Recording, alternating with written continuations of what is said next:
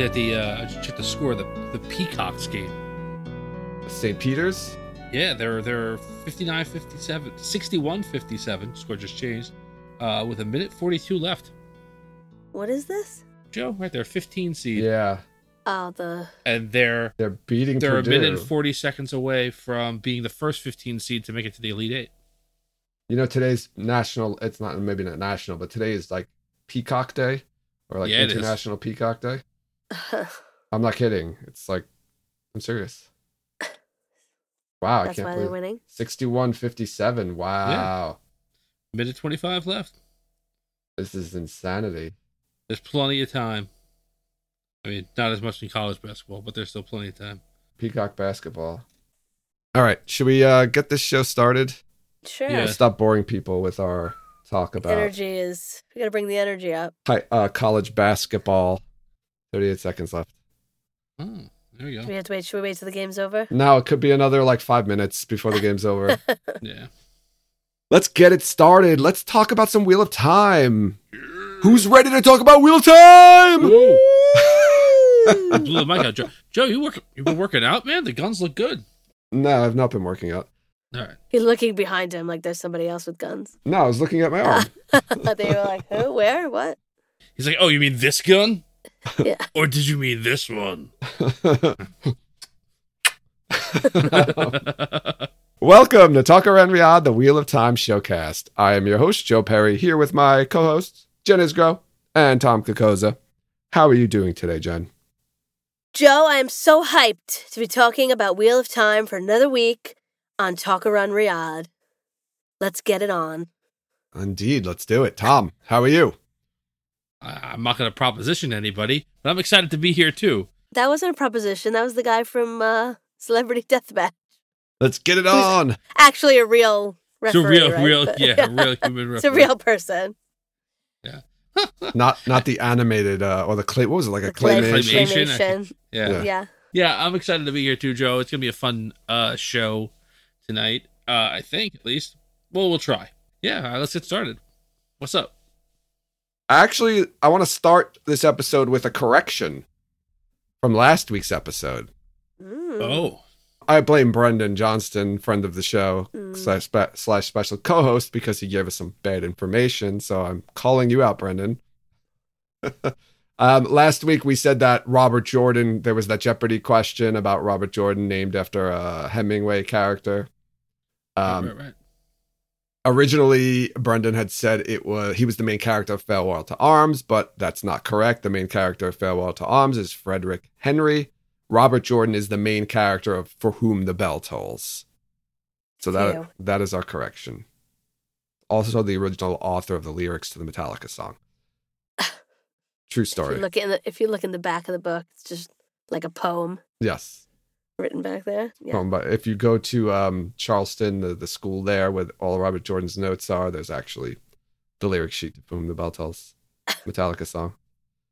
Um, oh, Interesting. oh, sorry, we're, we're giving live, not so live updates. It's 25 seconds left. Purdue's got 61, St. Peter's 63. Game's not Yeah. over. Game's not over. Game's not over. All right. Uh, we don't have any news today, but we do have some what's happening going on, Jen. So why don't you lead us into that, Jen? What's going on? What's happening? I will. Everybody dance now. It's what's happening. What? what? My first piece mm, is mm, regarding a mm, writer mm. for the Wheel of Time TV show, Justine Juel Gillmer. Justine wrote episode six, The Flame of Tar Valon, which has become a fan favorite episode, focusing on Siuan's past and her relationship with Moiraine. Justine has written a new movie exclusively for HBO called The Survivor. This comes directly from HBO.com. Directed by Academy Award winner Barry Levinson Oh, and wow. based on a true story, HBO original film The Survivor stars award winning actor Ben Foster Wait. as Harry Haft. What, awards has Ben Foster won? I don't know. It doesn't say Academy Awards, it says award winning. Oh, okay. That's so he won like some It sort could of win like a like a what's the bad one? He didn't win a Razzie. He could have A won a Razzie, Razzie, no. I guess. He's been a lot of stuff. He's you know, I don't know. I love it. All right, now I like him. All right, you yes. continue. I'm going to look up Ben Foster's award history. Okay. Okay. A Ben Foster as Harry Haft, who, after being sent to Auschwitz, survives not only the unspeakable horrors of the camp, but the gladiatorial boxing spectacle he is forced to perform with his fellow prisoners for the amusement of his captors. Unbeknownst to those who try to destroy him, Haft's will to survive is driven by his quest to reunite with the woman he loves. This film is based on a novel by Alan Haft and premieres April 27th on HBO, so give Justine some support and give it a watch. Ben Foster is a favorite in my house since he will be playing my husband in the inevitable movie about our lives, so I'm sure we will be watching this.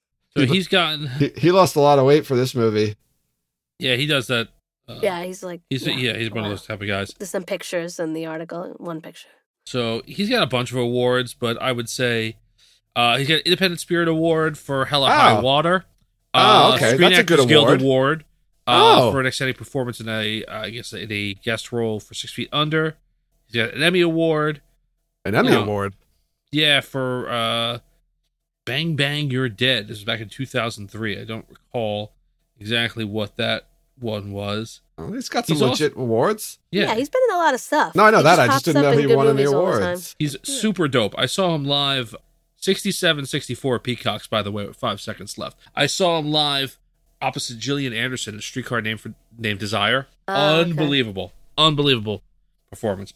Really good actor. And yeah, he would definitely play Dan Isgro. Yeah. Any film. All right. Sorry, Ben Foster. Apologies. I didn't realize you had you were such a decorated actor. I feel like we lost the thread here. Yeah, what were we talking about? Who? Justine Juel Gillmer wrote the movie, but it's based on a book. It looks like um maybe the son wrote it because the the novelist is the same Yes. last name as the main character. Yeah, character. it's the son. Oh, okay. Yeah. Based son- on the book Harry Haft, Survivor of Auschwitz, Challenger of Rocky Marciano. Yeah. Okay, interesting. And there's other good people in it. I didn't mention the whole cast, but it's uh Danny DeVito's in it. Oh, Peter Uh, Sarsgaard. Peter Sarsgaard, John Leguizamo. So should be a pretty good movie. Yeah, that's a good. uh That's definitely a good cast. Interesting. I'll have, maybe I'll check that out. Yeah, April 27th. It looks like uh, it's will an we be in movie. uh, Jordan Con at the that on twenty that seventh. day? No, No, No, no, Jordan. it ends No? on the twenty fourth, the twenty fifth. Jordan Con. Are you sure about that? Oh, you're right. Okay, it's the Wednesday after Jordan Con. Oh, it's Administrative Professionals Day. Oh, very Hey, exciting. all right. It's good. I think they released it that day on purpose. They must have because But, you know, Haft was a huge supporter. Uh, of and the Peacocks have won it, That's right, baby. Wow. Elite Eight. making NCAA history the first 15 seed to make it to the Elite Eight. That's insanity. Guess we'll have to watch the game on Peacock- uh, Peac- Sunday to see who they play.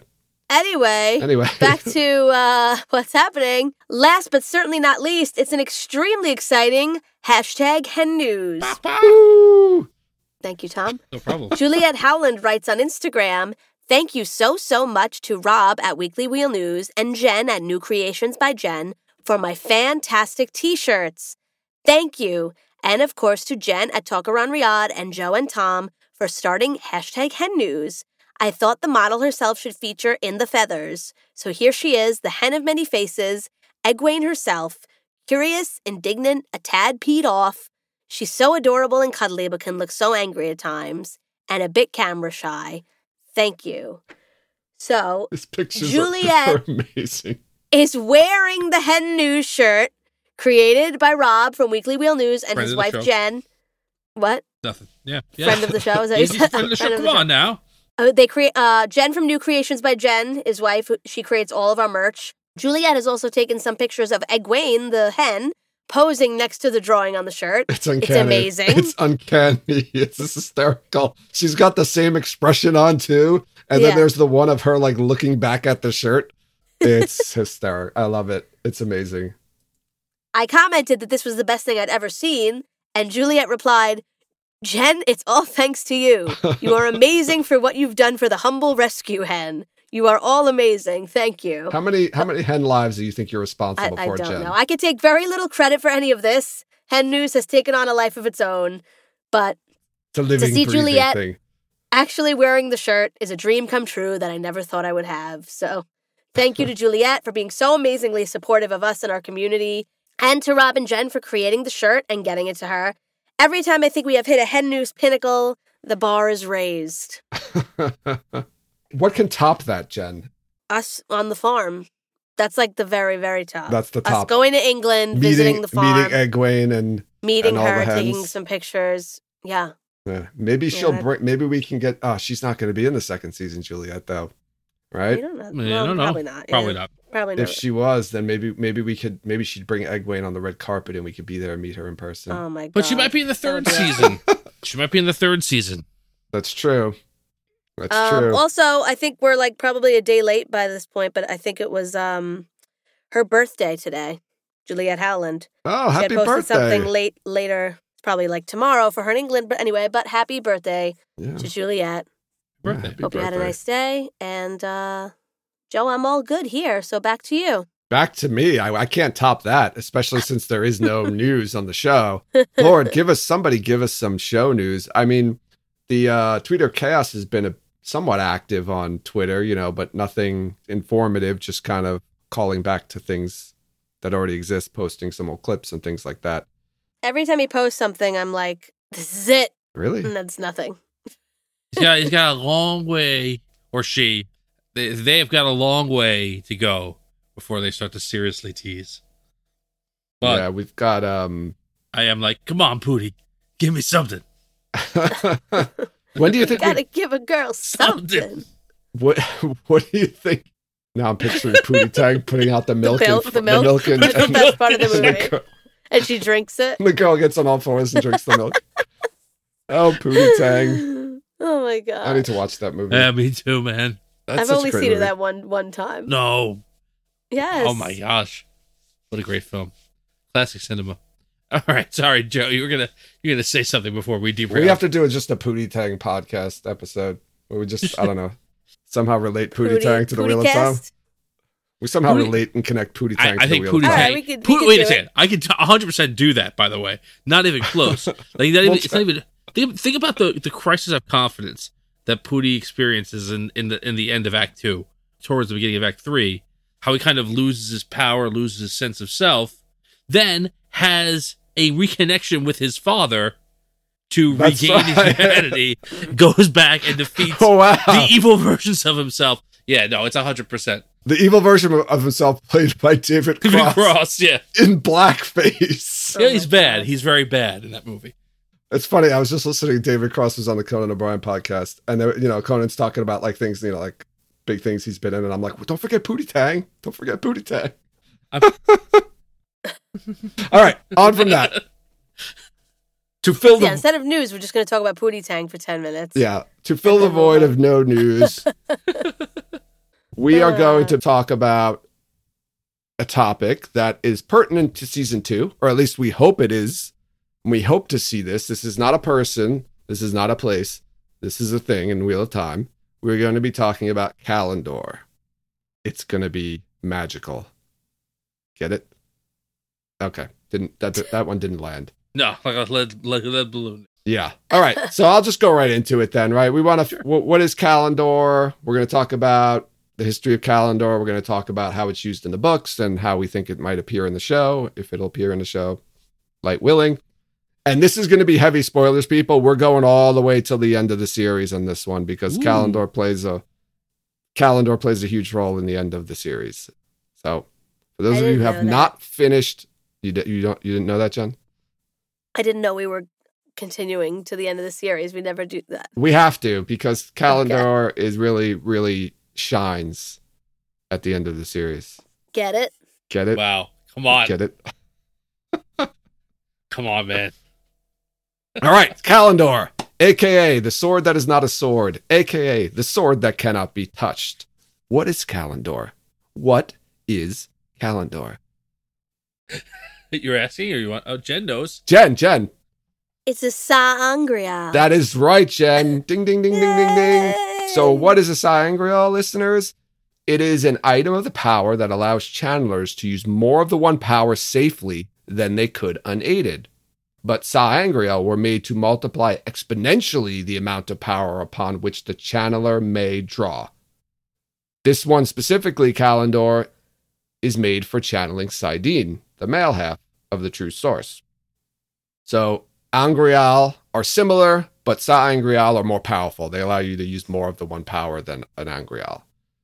This one appears in the form of a sword that appears to be made of glass or crystal. I don't think it's ever confirmed exactly what it's made out of, but it's they always refer to it like a glass or glass or crystal like substance. Yeah, crystal. I think crystal sword is more. Uh, but yeah, they don't know. I don't think they actually know anybody in in the world now. No, and it's much more that it's made of. Yeah, and it's more strong. It's more strong. It's stronger than glass or crystal because in the books he uses it as a sword a couple of times Yes. and it doesn't break. But it is made with the one power, so that's probably why. hmm So what makes this sa'angreal different from others is that it lacks a buffer which protects the channeler from drawing too much of the one power and burning out. So most Angreal and sa'angreal have a buffer built in where you can't overdraw from it, protecting yourself. Callandor lacks that buffer. There's a flaw. Was it intentional? Is it unintentional? I don't know. You guys have any thoughts on that? I think from my reading, my research for this, it wasn't an intentional flaw. It was a manufacturing flaw. However, A defect? Well, yeah. However, it was an intentional flaw by the pattern, right? So the people who made it didn't make it necessarily. This is it, it's a little bit up for grabs because like when you go back and look at research for this sh- stuff, a lot of it is done. A lot of it is from the time of like you know in the middle of the books as opposed to the end of the books or whatever the case may be. And I'm not mm-hmm. really like time stamping like what what my sources were, I guess, and, and looking up this stuff. But I believe from what I've read that this is a manufacturing flaw, that it was something that was a flaw in the design, unintentional, but I think that the pattern did intend that to be there because of what the flaw can do. And like what allows that that flaw to be, you know, uh Exploited? yeah, at, at- towards the end of the book. Yeah. Despite this flaw, it is safe if the man using it links with a woman and she controls the circle. So in that instance, then the man can't be made to draw too much to burn himself out. So there there is a buffer if if linked with the woman and the woman is controlling the circle, not if the man, only if the woman's controlling the circle. And there is a critical, critical, I will say it a third time, critical defect, another one there's a lot of defects in this, in which a man using Callandor alone can be forced to link with a woman and be under her control, and the man will be unable to break the circle, which is pivotal at the Mhm. very end of the series. And that's why we have to talk about the end of the series because Callandor is just filled with Well, yeah. spoilers. Gonna say, is this stuff all things that you learn later? yes, Min figures this one out Okay, later 'cause there's on. Nothing about that at all. Where I'm up to my reread. No. Linking or any of that. No, I believe Min is the one who figures this out. Um, I'm trying to see if I can figure out where she when she learns I about it. I think it might be the Gathering Storm. I'm not 100% on that. Yeah, I don't I don't have the I'll see if I have it here. Hold on. I think it's the Gathering Storm. So that is another defect. This is thing's got a lot of defects in it. I don't know if this is necessarily a defect. Um, I think this is just kind of like an unintended consequence that came with the territory. But they also mention how it amplifies the effect of the taint on saidin. And you know, when I I remember like reading about this, and I was wondering if that's just because you know you're you can wield a hell of a lot of saidin, it's just going to increase the effect of uh, the taint. But it sounds like Callandor is an exception to the rule where it even like multiplies the effects of the taint more than another normal angreal or sa'angreal would. Now, Callandor was created before the taint, right? Yes, it was. So how and why does that happen? I don't know. That's a good question. I would I would assume it has something to do with the fact that I can also channel the true power. what? It's true, Joe.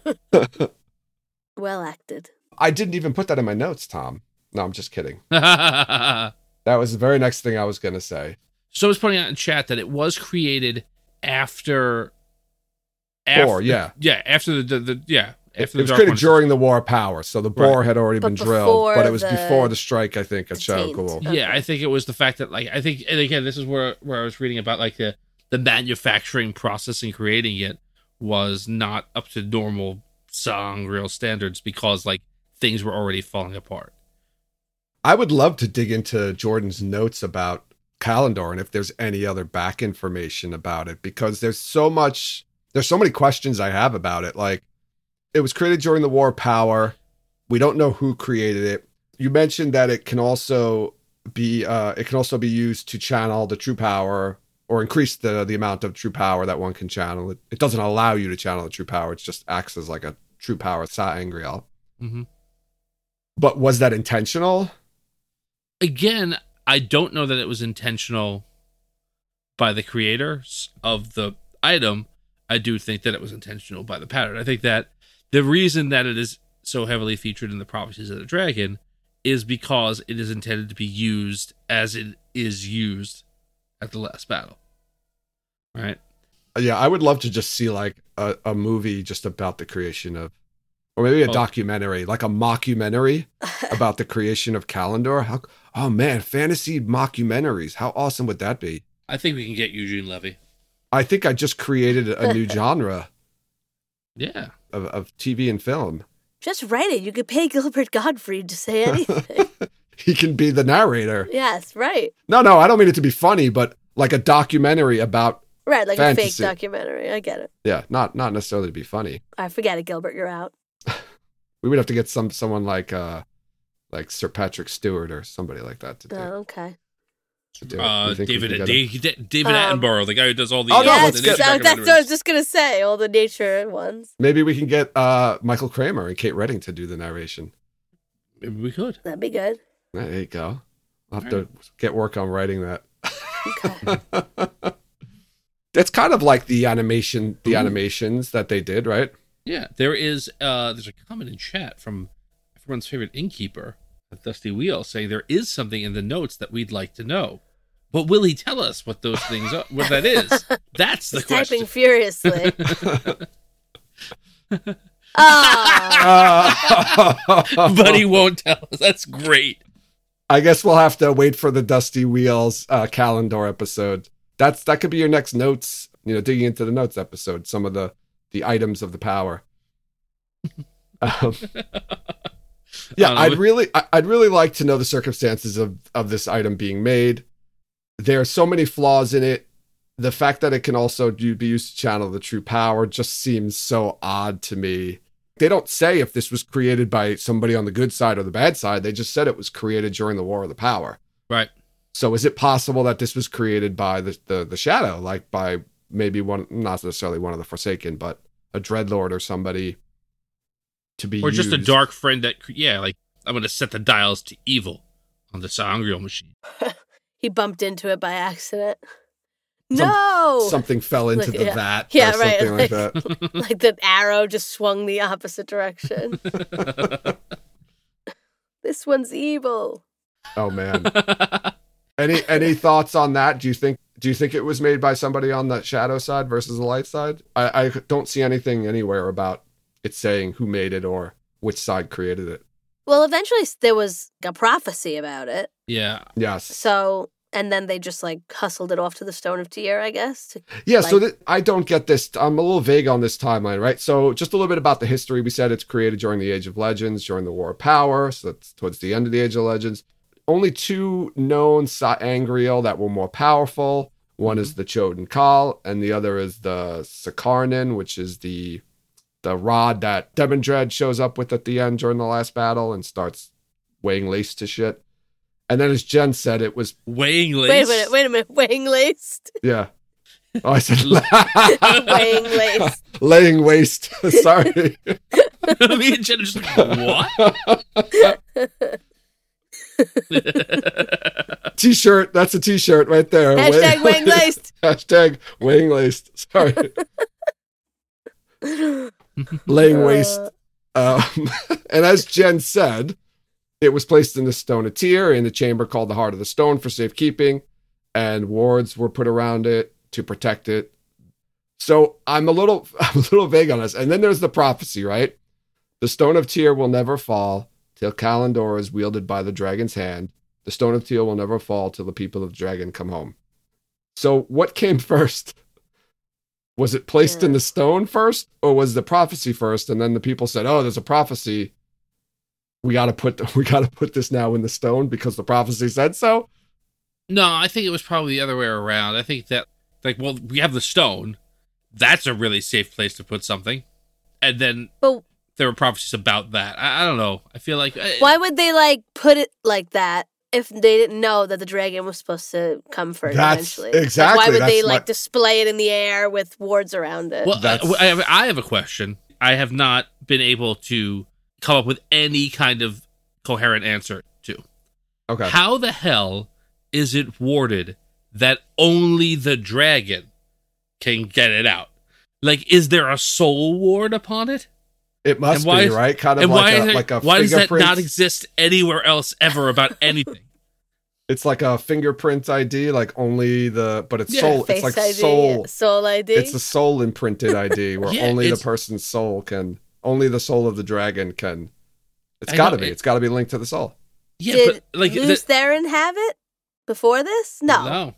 There's no mention of Okay. Lews Therin ever wielding Okay. it. Okay. I don't know. It's this is a very bizarre. This is this is a bizarre Well, episode because there's let's- not a lot of information about this. A lot of it doesn't make sense to me. I don't Let's go know back the for one second because Okay. Mayhem saying in chat the lore says the stone was made to protect Callandor. Yeah, I read that somewhere. Which, Like they built the stone around it. but did the prophecy come before that? No, right? Because the stone didn't exist. Right, I'm saying like to me, to me they put it there, and then there were some prophecies about it. But why would they build a whole? Right, what why would they build a whole for? fortress to protect this Sa'angreal if they didn't know it was linked to the dragon? Maybe at that time they knew what it could do, and they wanted to protect it for Forsaken. Why did they? other and they, they couldn't destroy it. They tried to destroy it, but they couldn't. Well, it was already a prophecy about the fact that it was needed for the next battle. but wasn't that the same? Wasn't that the same prophecy? There's a lot of things about the Callandor and the prophecies of the dragon. It said, yeah, it does say here that, uh, yeah, it was indicated that Callandor is needed to be used during Tarmon Gai'don, the Battle of the Dark One. Right. It is in the, pro- but when were the prophecies of the dragon written? Not all at the same time. Think of it like the probably should have Bible, pulled some right? cycle. and, the, and, the, and like the four Gospels were written like over 200 years, right? yeah, Uh, that's how I picture the prophecies. Like they're a book now. Back then, there apparently a lot of people were prophesying, and there's just they just kept adding on to it anything that was appropriate. yeah. Mayhem's pointing out in chat that you know from the WoT Wiki, after learning of the foretellings of the prophecy, the dra- of the dragon, the Aes Sedai built the Stone of Tyr. So basically, the prophecies say that the Stone of Tyr will never fall till Callandor is wielded by the dragon's hand, and they were like, "Wait, there's no such thing as a Stone of Tyr. No. We have to build it now." No. The part about the Stone of Tyr had to come after the Stone of Tyr was built. So there's other prophecies doesn't make about. Callandor. They can't just like hear the name of something and then build it. The Stone of Tyr could literally just be like the sword and the stone, you know, like it doesn't have to be an entire fortress. I don't know. All right, you since you said it, I'm going to ask it now. Uh, when did you realize, in either reading the books or talking about the books or whatever, that it was the sword and the stone? Oh, immediately. I don't remember. Okay. When they say it's the sword, it's the sword that is not a sword in the Stone of Tyr, and only the dragon can pull it.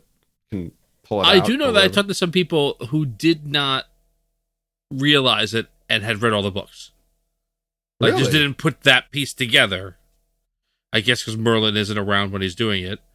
Even though Moiraine does show up like immediately afterwards. Yeah, Moiraine's there when it happens, or is it right after it happens? Yeah, he does it, then she runs in like a minute later.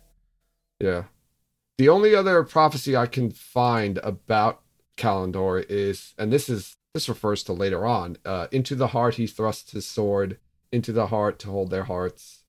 Who draws it out shall follow after. What hand can grasp that fearful blade? Right. So I don't know. I'm very vague on the timelines of when the prophecies were written, when it was put in the stone and the stone was created. Because it, I don't know what came first, the chicken or the egg. Yeah. Let's call Juliet. oh, Chad. no, I don't yeah, I was I don't know. so this Iron Grail's created.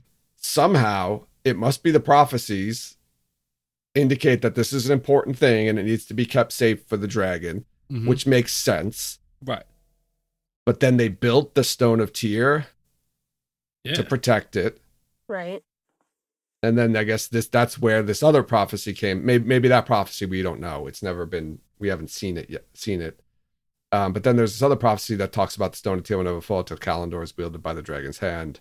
That probably comes after um, the stone's already built and it's put in there. Yes. Okay. And then the Aes Sedai, supposedly, right? This was Aes Sedai who did this. They were able to put some sort of ward on it that was linked to the soul of the dragon, right? I mean, that's the only thing that could possibly be, right? How else do they put, as you asked, I think Tom or Jen, I can't remember which one of you, how else could they be able to put some sort of ward on it that would only allow the dragon reborn to touch it? Or is this like a, is this soft magic? I think this is soft magic. I think that it is. It does. I mean, this is book three, but still, like, if this is an Age of Legends thing, why doesn't one of the Forsaken do this for anything that they like or want to keep safe and make it so that only their soul can take it out? Or like, why didn't they do that for the Horn if that was only supposed to be for the Dragon too, or for the Eye of the World as a whole? It doesn't make sense that it's only for this thing. I mean, it's cool. But well, the like, horn was kind of, they kind of did do that for the horn. It was, No, they just hid it in a hole covered by liquid sardine. But like they did it. Only, but what there, if there was a prophecy, right, that the dragon would go there and, right? Nah, is there? There's No. no prophecy. There's the no horn's prophecy not. about the eye of the it- world. horn. No, I don't think that there is. We have to go back to the horn episode. what if the wards were there were no wards and nobody else ever tried to take it because they were scared to try, and the only person who was brave enough to try to take it was the true dragon. No, no, this isn't. No, because the Forsaken, you know, the Forsaken would have They tried. tried. You know, they would have tried. We don't hear about that either. Like people who tried, and I don't. What happens to them if they do try Yeah. and take it? They don't. Jordan never talks about that. I'm trying to think of when uh Lanfear is in there with Egwene. Oh, and Tel'aran'rhiod. Yeah, when she's like uh the maid or Sil- whatever, the old lady. Yeah, she doesn't say anything at that point about it. Nobody gives any definitive answers about Callandor. No, but Matt saying in Be'lal chat- is Matt's saying in chat that Nakomi showed them how to make the wards. it. right. But like Be'lal's whole thing is his whole plan is like he he's there, he can't get it, he needs Rand to pull it out, then he'll just kill Rand and take it for himself. So like, you know that that's not like baloney. Nobody else can get through it. They just believe it. They just believe that they can't. No, I don't think so because They've isn't never tried. isn't Logain headed towards Tear when he, he Yes. gets captured? Because he's Yep. going to try to go pull Callandor. Like he, I think he says like, well, if I took it, then they'll just make the prophecies fit. The fact that like he didn't know like Right. you know he was there was no people of the dragon or anything like that, but he figured like they, they'd figure that part out after the fact. Right, you put it in the Stone of Tear. It's in a the most secure fortress in the entire world. Mhm. It's guarded by the defenders of the stone. So I don't know how many people could get in there to even try to take it. Yeah. But you've got to imagine the Forsaken. How the Forsaken aren't free though at that time. When But they had to have like didn't like once like Sammael and Ashama and all them were Be'lal free. is there, he's there. That's right. He's one of the High Lords. He's so you can't there. tell me he didn't try to take it, or He, he, probably his can- whole plan, the whole thing of it. He's the one sending Rand the dreams to like No, no, no. But I'm saying tempt is, Rand to come. Did he try to physically take it or not? Or did he? He probably sense the wards on it, right, and say like, "Oh, I can't touch this because I can see, I can feel the wards on there." That a, Is it like instant death if you try? I think you just can't grab it. I think you just like. I don't know. We never see anybody try to take it except for Rand. I think I I don't know. I always pictured it just like a shield. I didn't picture it like if I touch it, like my arm will fall off. Is it more like the actual, you know, a, a Arthurian sword in the stone where you just can't pull it out? Yeah, I think that's what I picture it as. I mean, honestly, what I The always Callandor is, right sits up and like right, It's like almost in floating. the sky. Yeah. Yeah. I actually picture it in a glowing column, like almost like a shield, like a yeah. like the CPU at the end of Tron or whatever. But yeah, like Rand's the only one who could pass that barrier. There, yeah, I uh, I don't know. How about you, Jen? How did you always picture it? Do you picture like No, I didn't think you. I think it was like just encased in like air. That's how it would feel. You know, like you. It's like a clear Mhm. barrier, and you just can't get to it. And then Rand can just pass right through it. Yeah. Uh I don't know. I think I always pictured it like the sword in the stone where you just you try to grab it but you couldn't move it. Couldn't but you get should still be able to. If you could touch it, can't you channel into it? I never really thought about that. So think about it, man. Think about it. I don't know. We need to. I have so many questions for Robert Jordan. you do actually have to be touching it to channel into it. Yeah. Yeah. right. Yeah. Yeah. Okay, can it be like next to you on the floor? Nope. No, you have to be touching Okay. it. I believe. I mentioned before, this obviously is an important piece. This is one of my, I'm sorry, I really like Callandor just because it's something really early on and you think like Rand drawing Callandor is like, that's all it is really. It's just, it's a symbol of him confirming him being the Dragon Reborn. And it's a sa'angreal, so it's very powerful and he can use it to channel, but it is dangerous because of the, that there's no buffer. But it does play a role later on. It's an important piece for him defeating the Dark One he uses it to seal the bore and Moridin cuts his own hand off so Rand feels it and Rand drops Callandor, right? Am I Mhm. remembering this correctly? Right? Rand drops Callandor on the floor because Moridin cuts his hand off and Rand can feel it because the two of them are linked. Rand drops Callandor. Moridin picks it up, goes to use it, but then Moiraine and Nynaeve force him into a circle, take control, and then Rand links with them. Rand uses it, channels saidin, uses saidar from Nynaeve and Moiraine, and also the true power from Moradin, and uses the true power in the same way that he cleansed the taint by using the evil from Shadar Logoth to kind of coat and protect saidin from the taint and separate it from the taint. He uses the true power to kind of protect saidin and saidar so he can reseal the bore without the dark one, I guess the dark one's taint um affecting it. Yeah, he it's like a he puts that in as like a almost like a seal before he fixes it. So like there's there's a buffer between the dark one and the and the the source. I'm getting criticism that I that's not how he cleansed the taint. Did it is that not how he cleansed the taint? Didn't he No, use he- like It, that was it's, it's, a little like- different, right? It's a little different. He like filtered he used it like as a filter, right? it, I guess the, the principle is like attract repel, right? So he used he pushed them against each other to basically bounce the taint off of saidin and then filtered the entirety, which is ridiculous, all of it through that that process. So he just basically uh like he it's almost like he he uh Like uh Like like two- when you put the two magnets so yeah, they repel exactly, each other. exactly. And, then he, he he figured that part out about the two wounds, right? His wound from the dagger versus and his wound from uh Yeah. from Ishamael. Okay, so sorry, not exactly the same, but it's a similar principle where he used one evil power to to fix another or prevent another evil power from taking over. Anyway, so Callandor in the show. We are we getting Callandor in season two? Thoughts? I think so. I hope so. circumstances surrounding Callandor. Is it in the Stone of the Tear? Yes. Stone of Tear, sorry. yes. Yeah. It, I, okay. So I would say, I would say if it's not the Stone of Tear, don't put it in the show. That's how much it should be the Sword of the Stone. I, I didn't mind that they moved the Horn of Valere to underneath the throne, but I wouldn't want Callandor to be on one of the Seanchan's boats, you know? Uh, and they brought it over.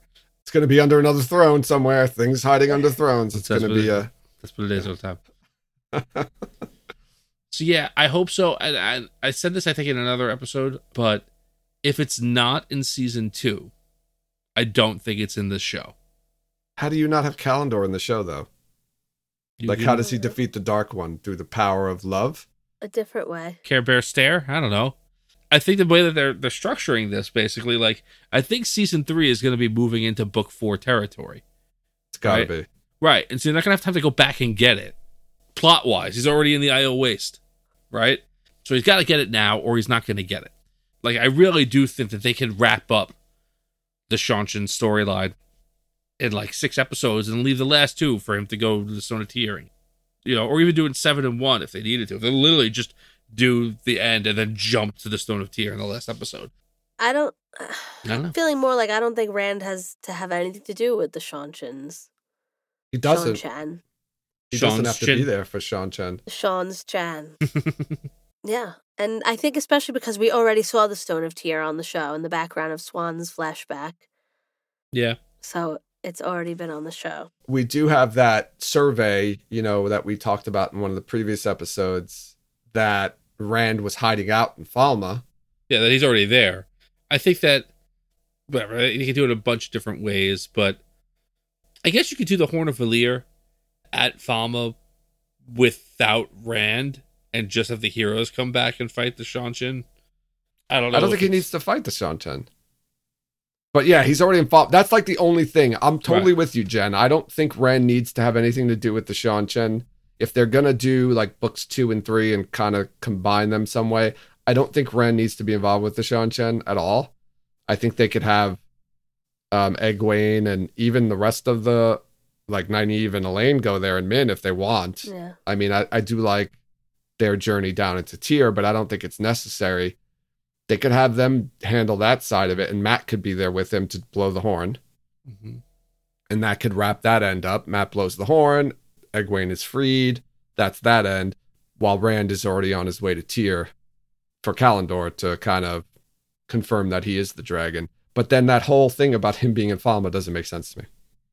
I don't know how they fit that in there. Yeah, I don't know about that. Unless you do something where it's basically he's in Falme, he's hiding out, he's trying to just get as far away from everybody, and from the beginning of the season, he's having dreams about Callandor and the Stone of Tear, and if maybe in the beginning he doesn't even know what it is, right, or where it is, and like, And he hears about it in Falme. and he's like compelled to go, but that's when the Seanchans show up, and he's like, I can't get out of here. They've like locked this place down, and yeah, he's in hiding, or he's like with Selene, or whatever the case may be. Yeah, how does Kyrie fit in there if we got Yeah, Barthanes? how does Barthanes' manor? Oh my god. I think that's just Perrin and Mat, maybe. What if there's no Barthanes' manor? You just meet Barthanes for like a minute in an episode, like the way you meet like uh the innkeeper. Basil Gill. Yeah, Basil Gill. like we're like, oh my god, Barthanes is in it. The whole manor scene. Oh, it's gonna be great. And it's just like that's Barthanes Damodred as he walks by. Like that's it. it's like we Hey, have no idea how much these It'd like people are really A guy gonna be in walks the by, show. And this was like, "Hey, Barthanes," and like he nods as he's walking back. Yeah, yeah. That's like we, we honestly Basil Gill had if he had two lines, you know, and they didn't even say his name. It might have been in the closed captioning, but he was like a nobody. You would never, if you watch that show, you would never think that that was like an important character. He's not an important character, really. No, but he's more important than like a throwaway innkeeper. He's like a fifth or sixth tier, maybe. Hmm. But I'm just saying, like, if you were just watching the show, you'd think like, oh, they hired this guy for like a one, you know, whatever. Yeah. I don't know. Yeah, so you don't know. If they don't put Callandor in the show, I think that's like a tipping point for me. It's That's- a tipping point. Like you're not watching it anymore. It could be, yeah. Come on. Yes. It'd be w- weird to do the podcast with only two of us watching the show. okay, it would I probably still watch the show, but it, the podcast would change drastically. The tone of it would I think that they'll do it. I think it's too important to this to the series not to. I think it's frankly, I think it looks too cool to not want that to be on the show. It's a crystal sword that lets him shoot lightning and shit. That's cool. Hetsky says Barthanes is a barista in Falme. He's got a he's got a cough shop, Oh my god. a cafe. nice. Uh, Oh my lord. Yeah, I can't see the show without Callandor. I I can't. It's important in many ways. Although it doesn't appear much in the series, it's still like a very important thing, especially for the end of the show. It does kind of it is kind of weird though in the book. You know, he uses it and then he just kind of puts it back and puts all wards on it and just like leaves it there until Yeah. he needs it again. And then he comes back well, he doesn't come back, right? He gets Narishma to get it for Yeah. him. And he uses it against the Seanchan and kind of goes a little loopy and starts killing like everybody. Isn't that when um what's his face?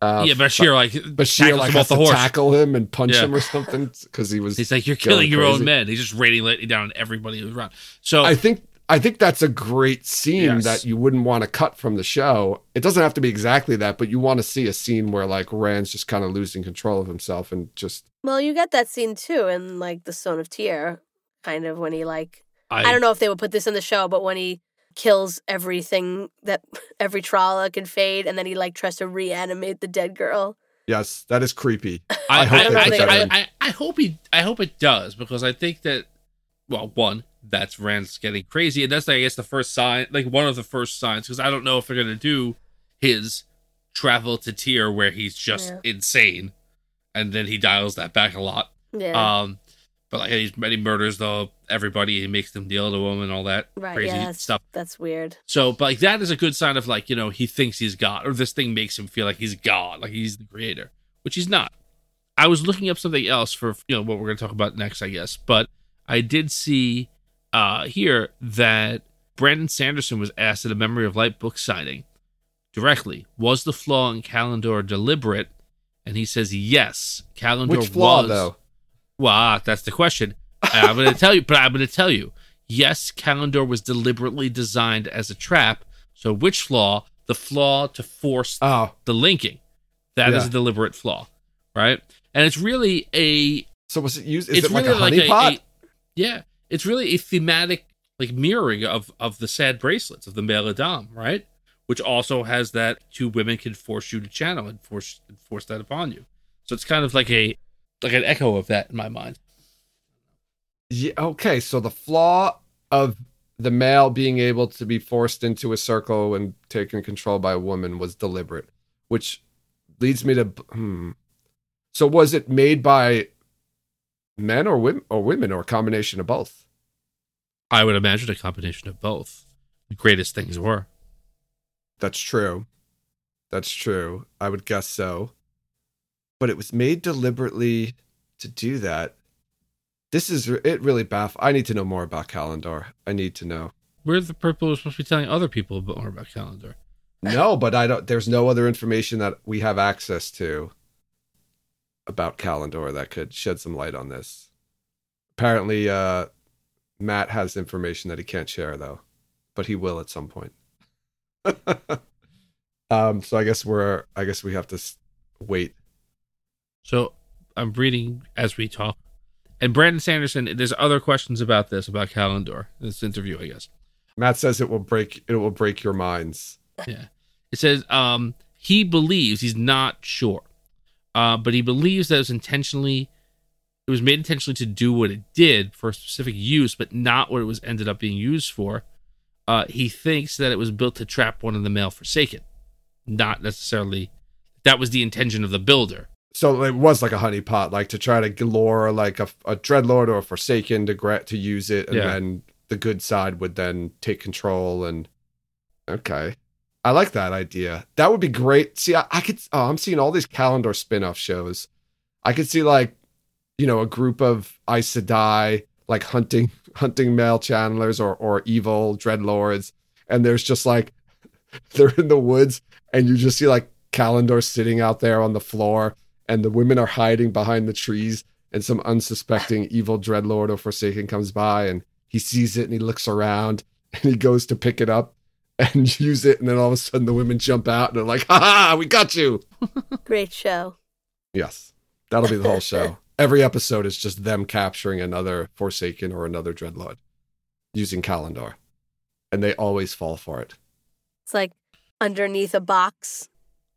Yes, Like the box propped up with a whole like a, with a stick and like a rope, and they're No, hiding in the no, bushes. Callandor is propping up the box. Uh, okay. No, Callandor has to be in the box. Oh No. no, then they'll be in there with Callandor. You're right. It's propping up propping the box up the box, and with then a when string they, attached to it. yeah, they go under the box. He put they pull Callandor out. Yes. Ah, we've got some great spin-off ideas. Amazon, give us a call. We've got some great spin-off ideas already. All right. Is there anything else you guys wanted to bring up? Tom, I know you had some um, historical uh, or mythological inspirational pieces for Callandor. There's really only one that I was able to find, and I, I was really hoping to find some kind of Caldor uh, department store inspiration for it. Jordan used to work there when he was 15. but um yeah obviously we made reference to it the whole time. It's the sword in the stone. It's excalibur. It can only be pulled by you know the one true king. And as we talked about in other episodes rand started off very arthurian in his influences the, the other thing i'll say just in a broader sense which i think we may have talked about before but i do think it's very interesting because i always think of angreal as uh the main thing and then sa'angreal as the like the addendum that's that because that's kind of the way that you're introduced to them in, in the books but sangreal uh or sangreal is the thing right that's the holy grail right? That's a, that's Yeah. a, right. And then he just took out the Sa for regular Angreal, right? So all Sa-Angreal are in some ways the Holy Grail, right? That's there were these mythical items of power that invite you with divine uh, energies far beyond that of anything else. Blah blah blah. Now, uh, the um, Blah blah blah blah. et cetera, et cetera. You you get the gist. Holy power, power of God. Yeah. Right.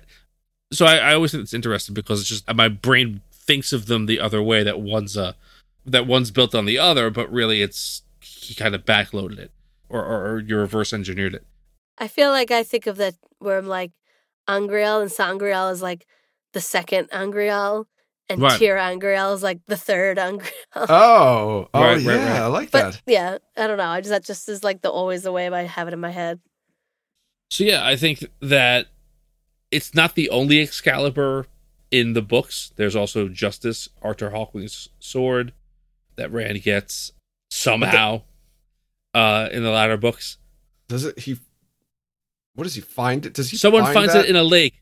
Yeah, I think, which is uh, also what happens with Excalibur in some stories. Right, the lady in the lake gives it to, Yeah. to Arthur. So Yeah, so uh, there's two. So you've got, yeah, and I never got that. I guess I have to brush up on my Arthurian legend, but there's two legends of Excalibur, right? right There's the sword and the stone, and then the lady in the in lake. Yeah.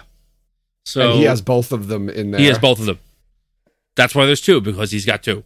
So yeah, I I think it's interesting about the um the prophecy of like the one who pulls it out after will follow after. That's also very Arthurian to me, and also very the next person who pulls it out will also be the the king, and it's Narishma. And I I will say this: like one of the weird things about the end of the series is that Narishma has no part to play in it because based on that piece of prophecy and based on like Who him being draws the it one out shall follow after. right Yeah. you would think that like oh okay like Narishma's going to play a big part like maybe he'll be one of the leaders or maybe he'll do something or whatever and no he's just not really he doesn't do anything in the, in the I think of that line. I think that line is meant about the dragon reborn, though. Who draws it out shall follow after, meaning after the dragon is the dragon reborn. yeah but I don't I, I think oh, I thought it was about the No. person who took it no out. I think it's about After like him. yes yeah maybe it shouldn't be but yeah I think it's supposed to be Narishma I don't know if that I think was there's a piece of like a prophecy in, the, in the prophecies of the dragon that refer to him. But yeah, I think that it doesn't really get to too much. And who knows? Maybe that's for something down the line. You know, maybe that was something that Jordan was going to explore in later books or whatever. Yeah, that's what I was wondering. Was do you think it was it was just something that you know Jordan never kind of followed? He he thought initially he would do something with it, and then was just like, nah, I can't. Yeah, fit it in maybe, or maybe that's something that like he didn't put in detail in his notes, but he felt like Urishima would do during the last battle, and you know, uh, Brandon didn't have anything for him either, and he just kind of was around. It's also very vague, though. I mean, who draws it out shall follow after. That doesn't mean it really much. No, and I'm, you know, it's my interpretation. Narishma draws it out, and he just follows after Rand. Literally I guess. follows Rand. I don't. I don't know. I mean, it could be. I think you know, it still could be construed as who draws it out shall follow after means whoever draws Callandor will follow after the dragon and be the dragon reborn. But it's not connected with Lews Therin in any way, which is odd. Yeah, I I I think that as we've we've talked about it, we've said like it's a really cool item. It does some cool things in there, but it's really almost underdeveloped as a as what ends up being a terribly important piece to the resolution of the whole story. Yeah. I get it though. And I know a lot of people, right? There was always a lot of speculation and theories about Callandor and like, oh, you know, again, it has a big entrance to the story and then it kind of just disappears. Right. It makes it a, short, a small appearance again and then goes back to its obscurity. Rand, doesn't Rand use it to like split Balefire? Like he blocks He it, d- Balefire with it too He as does. well? So Callandor can also be used to stop Balefire just by, you know, cutting it or blocking with it. But then, yeah, and it comes Karen doesn't even need a sword to do that shit. well, only in only in Tel'aran'rhiod, Riyadh, if that was the real That's world. True, but still. I'm pretty sure Perrin would be fucked. yes, yes. Proper. I'm right fucked. But I do like that it kind of sits there in the background, lying in wait, Yes. and you're wondering like what the fuck is the point of this? He used it it just sit nobody's talking about it it just sits there and sits there and then all of a sudden it comes again. It comes back out again. But the reason for that i think is because it has a very specific purpose. And for rand to carry it around you know i think jordan wrote into it that the reason why Rand doesn't carry it around and use it a lot is because it amplifies the effects of the taint and like kind of speeds up his madness. So I Mhm. think Jordan wrote that into there to, as like a, a reason why he doesn't use it all the time. Right. And the safe way to use it by linking with women is something he would never do in the latter half of the series until the end. So, Yes. um, so yeah, I think that I think that that works. I ask you this one question because as you were talking about it, it, it popped up in my mind. What is the biggest Chekhov's gun in this series? Is it Callandor, which is pulled in the third book, and you know it's a huge deal? It's one of the things that he has to do. It's in the prophecies, or is it 13 channelers can turn a man.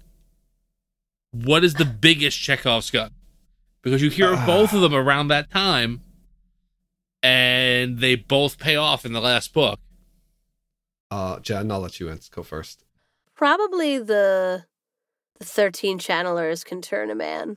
We were talk- I was talking about that, but I don't even remember it happening. You said it happens once and it's like off screen. Well, it happens. But they talk about it so much in the beginning. it like, happens a the, lot. it's in the test, the the, the accepted test, and it's uh, oh my god, thirteen! Don't get thirteen in here, and then it's like They're always counting the number of right, Aes Sedai right, who and are it there. never happens. like so, yeah, But I think that's also because, right, because 13 Aes Sedai, no matter how strong the channeler is, can overcome a channel, right? Yes, that's the other thing that's- too. Yeah, Yeah. You- even Red- Red's like, I can take, he's like, I could take like ten, like might take twelve, but thirteen. But it's like there's not even a, it doesn't even Right. matter how strong you are. Just like Yeah. 13 is like the tipping point. No Yeah. matter what, 13 can always overtake the Yeah. strongest of all channelers. I think it's Callandor because I think Callandor plays a bigger role because, Yeah. like you said, it's, you know, that we hear about the 13 Myrddraal and whatever, and you're like, oh, when's it to happen? And when it does happen, but it's not like none of that, that whole part of the story could be cut out of the books and it really wouldn't affect much. Yeah, yeah all it does is like give the dark a lot more channelers to use, which whatever. It doesn't really No. do anything. No, it just gives some more story about the Black Tower and what's going on there. And it, Yeah. but yeah, I would I would say Callandor. Okay. But I like it. I like it. I like the way I like the way Jordan used it. I'm sorry. I'm a fan of Callandor. I like it. Me too. I like it a lot. Also heavily featured on one of my favorite, if not my favorite cover in the entire series. Oh, the Dragon Reborn Very cover. bored. No, that is the worst cover. I'm That's one of the, my I'm favorite covers. memory Heavily of featured. a memory light. He's just Rand Uh. just has it in the cool. Oh, that's the Michael Whelan cover, right? yeah, sorry, man. Uh, Dragon Reborn with Jazzercise Perrin that's I'm and it's Royal Page of my Boys Matt is by far not by far, but it is one of my least favorite covers. It's very No, the, uh, evocative Crown- of Crown of nothing that happens one? in the book. What are you talking about? It's you're right. They're not even there. They're not there. Well, Matt's there, but he's not in that Rand's dressed like a conquistador and is blonde. I like that. I don't know if something about that cover. though, Perrin I has a like. giant gauntlet esque shield. The axe is cool on the cover. Why is And he you- wearing a You love his headband. the headband? It doesn't. That's the worst. The best part about the cover, honestly, is the spine. I have it right here next to me. The best part about the cover face. Yeah, is Shamel's face. on the spine. Yeah. By far the best part. Whole thing. It's so great. I don't know. Something about the cover just draws me. It's it must be the colors. And the back of the cover is cool too, the with the idea content of of it. hi- hiding behind the columns. Yeah, That Yeah. part's cool. Just, oh my god, yeah. It's Uh, the- great. I the love it. costuming. We've already had this conversation. I know. on another episode sometime somewhere. Oh boy. All right. Um, is there anything else anybody wanted to add about Callandor? Any questions? Any thoughts? No. Callandor's in season two. Rand Rand wields Callandor. yes. Yay. Yes. Yes. Episode eight. All right. It's unanimous. We got some naysayers in the chat. I won't call them out. Oh, multiple naysayers. Oh boy. Oh, boy. I'm sorry. I don't like that. All right. I do not like it. we can. All right, Uh, let's. sorry. Yeah. No, go ahead. I was gonna say like we could we could hash this out. Some of those naysayers, at least, if not all of them, I think we're gonna see at JordanCon this year. We're gonna hash this out in person. We can have a gentleman's wager or a gentle Yeah. person's wager on whether this appears or not. I think we'll just have a straight out brawl, Street fight. street fight. I killed someone with a trident. That escalated quickly. that got out of hand. Um, all right. I'm going to wrap it up here. I want to remind everyone to follow us on social media. You can follow us on Twitter, Instagram, and Facebook. Join us over in Discord to continue the conversation there. Rate and review us wherever you listen to podcasts. Just want to remind everybody that we're still running our contest. If you leave a review on Apple Podcasts, you will be entered into a drawing to win a Talk Around Riyadh swag bag. The contest is running through the end of April, so there's still plenty of time for you to leave a comment.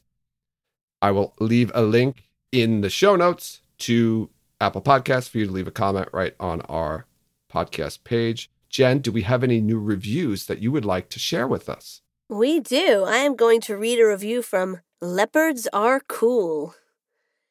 That's Leopards Are Cool. I already like this. Yeah, this, This is- they're right already. This is a five star review and it's titled All I Need for My WoT News. I love these three, and they are my go to for all news related to the WoT Show. Great segments, good breakdowns, and my weekly digest of all the Wheel of Time news coming out. If you just have been looking for content since the show came out, take a dive into their backlog for some amazing COVID hiatus deep dives, weights and measurements, and all time classic. Oh, wow. Hashtag Hen News. Oh, thank you. Leopards are cool. Is that was that the name? Yes, That's leopards awesome. are cool. Thank That's you. a- Leopards are cool. That is I a yeah, go ahead, Joe. Sorry. No, no, no. I wasn't going to say anything uh, contributive. I, I would say if you're referencing our weights and measurements episode, you are a true fan. Uh, wait, Chris. Chris would be very proud Yeah. since he wrote the weights and measures page on the wiki. So, um, thank you though. Leopards are cool. You're cool. Also, uh, yeah. So just once again, I want to remind you that the contest is running to the end of April. So go to Apple Podcasts and leave us a review, and you will be entered into the drawing. And of course, we will read your review on the show. I want to also remind you to check out our merchandise and Patreon pages. You can support us that way. We've got some new uh, merchandise, or not new merchandise, but we've got a, a new logo out or a newer logo out that you can get some merchandise with that. And also our Patreon, which has got a lot of neat stuff on it. You, uh, it's only a dollar to join. You can listen to us record live. Some of the tiers you can get monthly bonus content. You can get merchandise and all kinds of great stuff like that. Early, uh, early access to the uh, episodes as well. So check out our Patreon page as well. And links to all the aforementioned information is included in the show notes to this episode. Final words, Jen and Tom. Um, no, I'm good. Go Peacocks. what what kind of sound do peacocks make? I could put a peacock sound in there, maybe. Oh, I've heard them before. They had their they, they sound Oh, like they're hens. gobbling. They sound like turkeys. Let's find it. All right, Jen. See if I can find it really quick. find us a peacock sound. Come on. That sounds like your kid. Sounds like a monkey. Oh my God, Jen's just found a peacock and brought the peacock into the booth. yes, it just opened How opened does up it all even its fit in there? feathers. Oh my gosh, Jen. I can even breathe with that. Yeah, that's weird. That's kind of creepy. Stop that. Stop that immediately. I'm ending the show now. You're scaring our listeners. Thanks everyone for listening, and you'll hear us next time.